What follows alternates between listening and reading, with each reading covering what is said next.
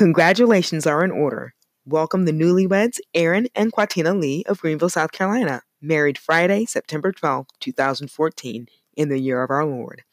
This beautiful couple was married by myself at the Greenville County Square Marriage License Division, 301 University Ridge, amidst an intimate family setting. May your future be bright with new beginnings, blessings, peace, and love. As an update, in February of 2019, recently, as a service to this family, through greenvillenotary.com, we were able to assist them and a family member who was recently hospitalized. The family member is now standing in good health, and we are grateful for that. Have a blessed day.